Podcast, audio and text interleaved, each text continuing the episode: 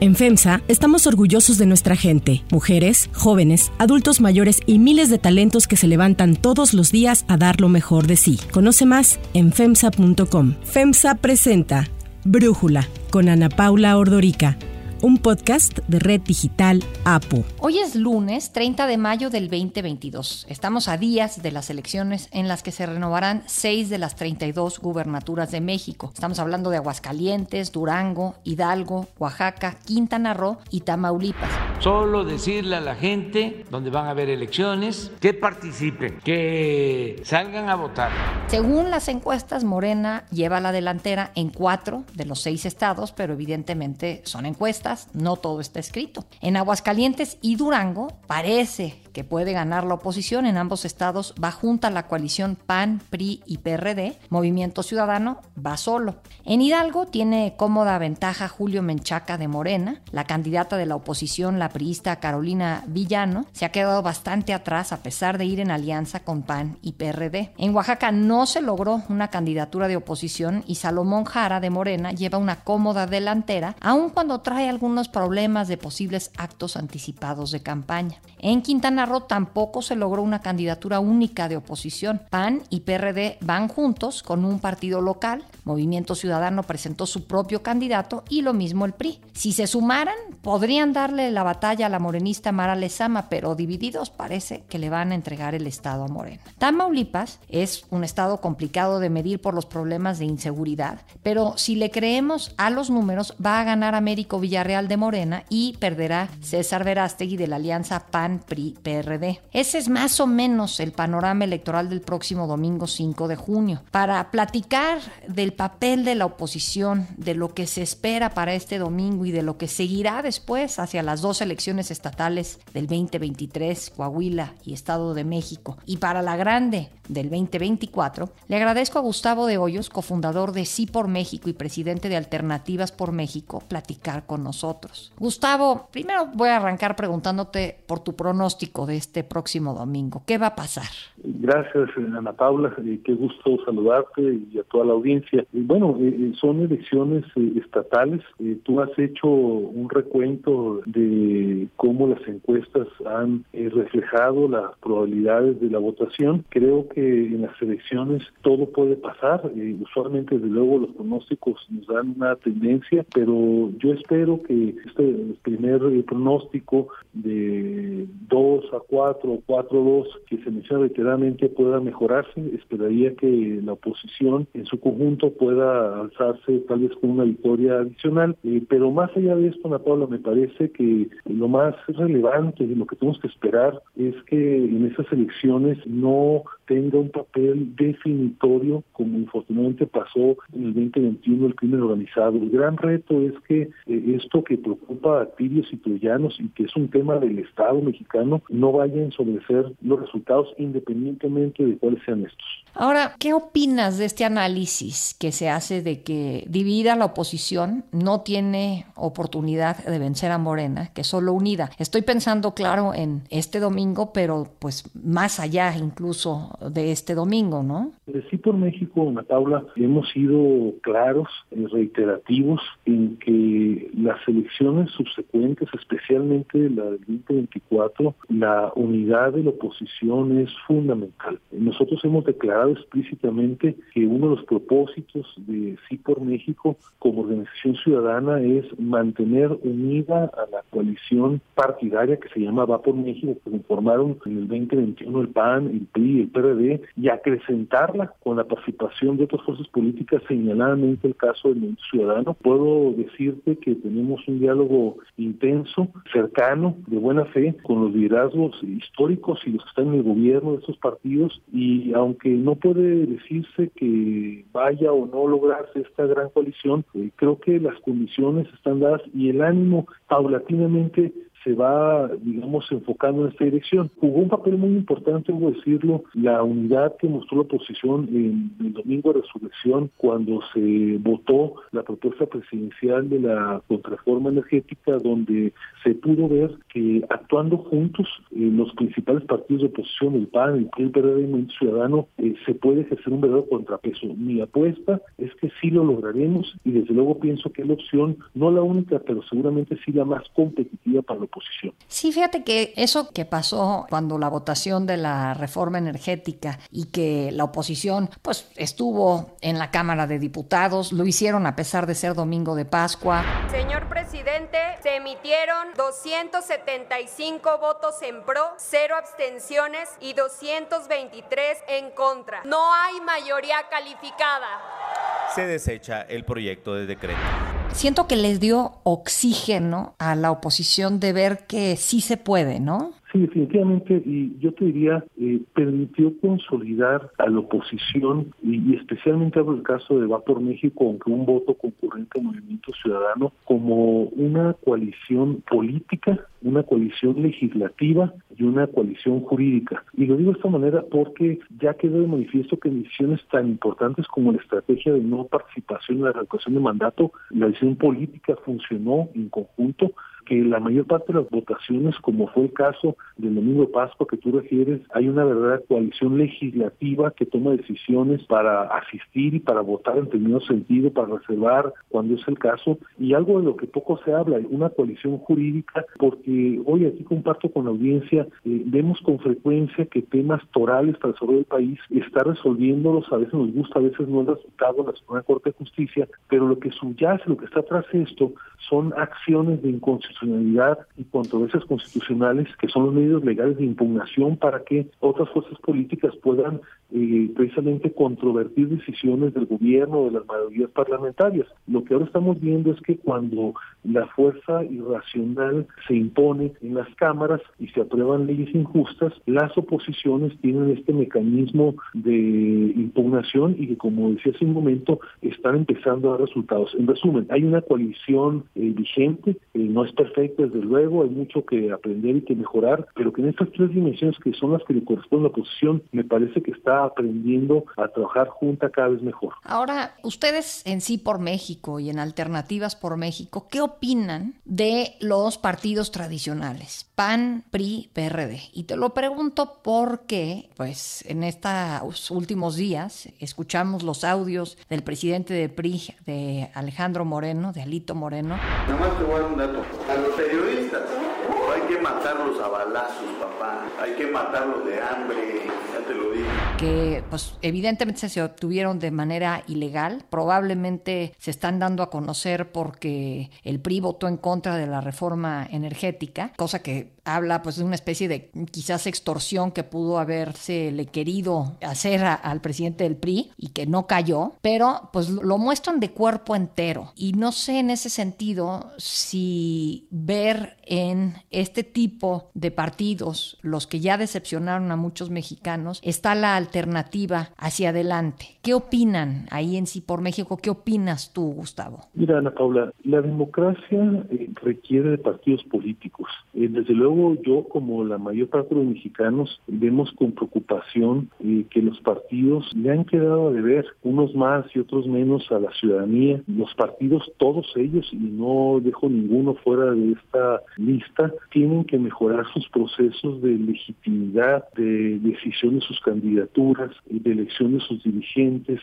sus procesos de selección de candidatos, decía hace un momento, de transparencia, de cercanía con la ciudadanía. Eh, hay mucho más que tienen que evolucionar para estar a la altura de una democracia como la que merece el país. Dicho lo anterior, a mí me parece que la propuesta que hoy representa el partido en el poder, concretamente Y sus aliados, recoge lo peorcito de la tradición partidaria mexicana, las peores prácticas, no las mejores. Hoy ciertamente está en el poder, pero esto de ninguna manera les ha mejorado en cuanto a su forma de hacer política. Y claro que también del lado de los partidos que están en la coalición Va por México, eh, hay muchísimo por mejorar eh, en su conducta como partidos, en el quehacer de sus dirigentes. Eh, sin embargo, y lo digo categórica y claramente, Ana Paula, nosotros cuando desde por México presentamos la agenda ciudadana, encontramos en estos tres partidos la disposición de tomarla como suya. prácticamente la agenda Sí por México es la plataforma política hoy por hoy que defiende esta coalición y que ha llevado su quehacer legislativo, en mucho también con coincidencia con Movimiento Ciudadano, aunque finalmente decidió no participar en la en la coalición, formalmente hablando, eh, y desde luego que estamos apostados para que esta coalición opositora eh, sea la que en unidad eh, pueda lograr la alternancia en el 2024. yo soy un convencido, Ana Paula, que México desde hace ya bastantes años apostó por las alternancias. Prácticamente desde el año 2000 nos acostumbramos a cambiar el curso de la historia, primero eligiendo a Vicente Fox. Hoy ante todos ustedes ratifico mi compromiso de integrar un gobierno que respete el carácter laico del Estado mexicano y de la educación pública. Se representaba un partido que se veía de derecha, eh, ratificándole ese apoyo ese años después con el presidente Calderón. Protesto guardar y hacer guardar la constitución política de los Estados Unidos mexicanos, las leyes que de ella emanen. Regresando al partido que ha sido predominante con el presidente Peña. Desempeñar leal y patrióticamente el cargo de presidente de la República que el pueblo me ha conferido. Y más recientemente eligiendo al principal opositor de izquierda, el hoy presidente López Obrador. A todos los que votaron por nosotros y nos han dado su confianza para encabezar este proceso de cambio verdadero. Llamo a todos los mexicanos a la reconciliación.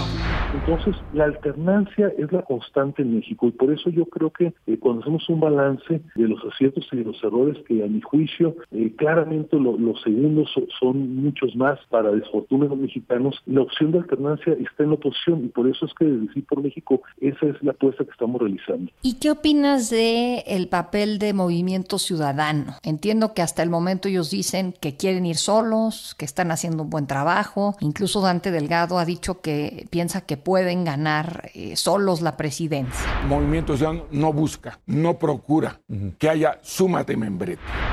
Se advierte que la coalición va por México, ni siquiera postulan a los mismos candidatos están trabajando ejercicios paralelos. Ellos mismos no quieren eh, estar en posibilidad de ser competitivos.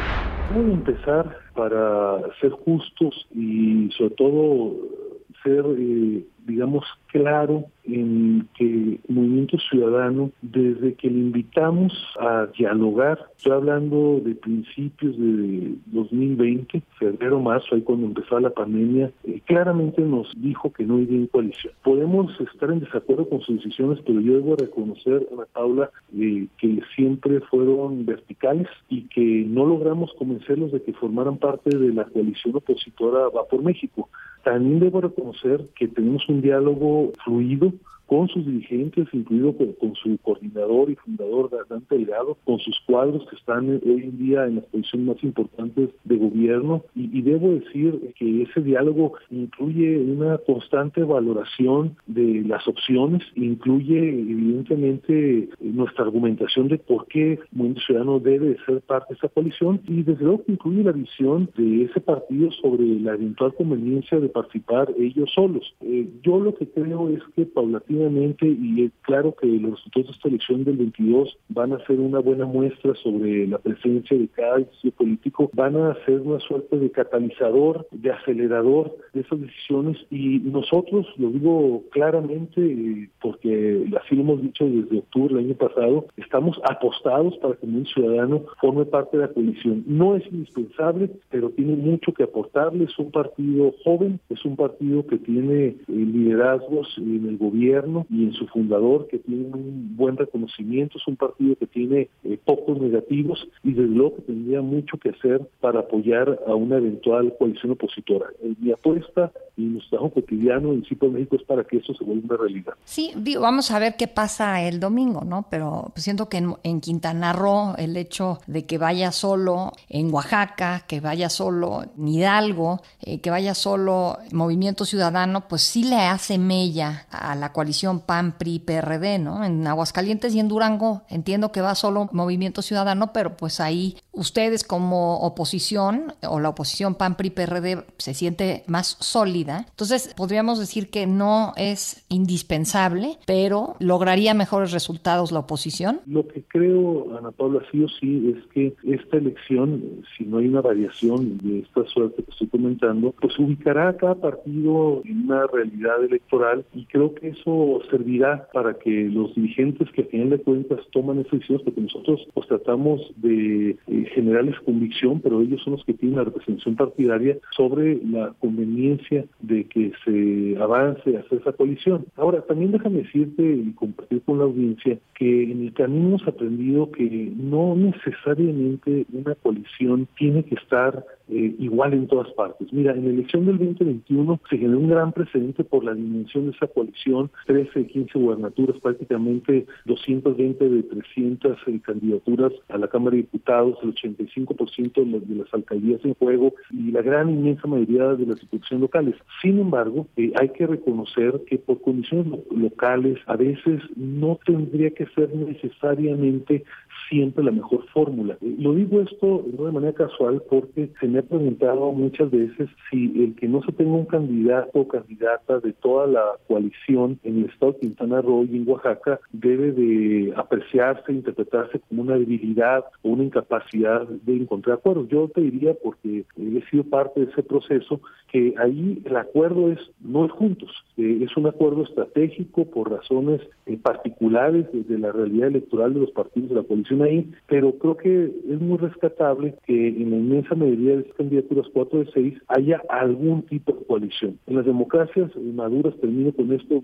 eh, más que buscar eh, este tipo de coaliciones monolíticas, únicas, este, calcadas en todas las eh, elecciones, lo, que se va construyendo son, acuerdos parciales que la suma le dan una gran fortaleza a una propuesta opositora y yo creo que hacia allá vamos a ir avanzando rumbo al 2024. Uy, pero se antoja complicado esto de que sea estratégico ir divididos en Quintana Roo, Oaxaca, ¿no? Este, en Quintana Roo, el hecho de que vaya PAN y PRD con el partido local, por un lado, solo, Movimiento Ciudadano solo, y luego también otro partido local que se llama más por su lado, pues si juntaran eh, todos esos votos, sí lograrían cerca del 40% de las preferencias y le darían la batalla a Mara Lezama, pero así divididos, pues no hay forma, ¿no? Y es un escenario similar en Oaxaca, en donde PRI va solo, el PAN va solo, Movimiento Ciudadano va solo, y entonces, pues Salomón Jara va en caballo de Hacienda. Sí, tienes toda la razón en cuanto a que el escenario ideal para la competitividad electoral sería que los partidos tuvieran la capacidad de ponerse de acuerdo en todas las elecciones. No hay duda de ello. Eh, sería el escenario ideal, eh, el que nosotros en Cipo México buscamos siempre, pero también debo reconocer que visto, digamos, un poco más integralmente, más allá de una elección en particular, que cada elección cuenta, lo importante es que después de una elección tan compleja como el 21, haya la disposición política la capacidad para seguir construyendo esos acuerdos. Tenemos que trabajar más para que esta coalición sea eh, mucho más amplia, tenemos que trabajar y lo estamos haciendo en ese momento para eh, tener mucha claridad en el proyecto de país que se va a presentar a los ciudadanos y a las ciudadanas del país en 2024, la propuesta alternativa al proyecto del oficialismo, la propuesta que le llamamos del México gobernador. Eh, tenemos que trabajar mucho para que más allá de la definición de la candidatura haya las bases para construir un gobierno de coalición que no ha tenido este país todavía en siglo XXI y desde luego tenemos que trabajar para que se logre una coalición en la inmensa mayoría de las posiciones de la Cámara de Senadores, de la Cámara de Diputados y de las nueve elecciones eh, locales que estarán en disputa en 2024 y desde luego para que la coalición opositora tenga una candidatura única, que es una buena candidatura, que esté oportunamente seleccionada, bien legitimada, arropada, acompañada. Y yo creo que si hacemos esto bien, y las probabilidades de que se logre la alternancia, que es el propósito final, eh, son bastante buenas. Pues estaremos viendo qué ocurre el próximo domingo. Gustavo de Hoyos, muchísimas gracias por lo pronto, por haber platicado con nosotros. Gracias, estaremos muy atentos. Yo soy Ana Paula Ordorica Brújula, lo produce Batseba Feitelson. En la redacción, Airam Narváez. En la coordinación y redacción, Christopher Chimal. Y en la edición, Omar Lozano. Los esperamos mañana con la información más importante del día. Oxo, Farmacias ISA, Cruz Verde, Oxo Gas, Coca-Cola FEMSA, Invera, Torrey y PTM son algunas de las muchas empresas que crean más de 245 mil empleos tan solo en México y generan valor como parte de FEMSA. FEMSA presentó Brújula con Ana Paula Ordorica, un podcast de Red Digital APO.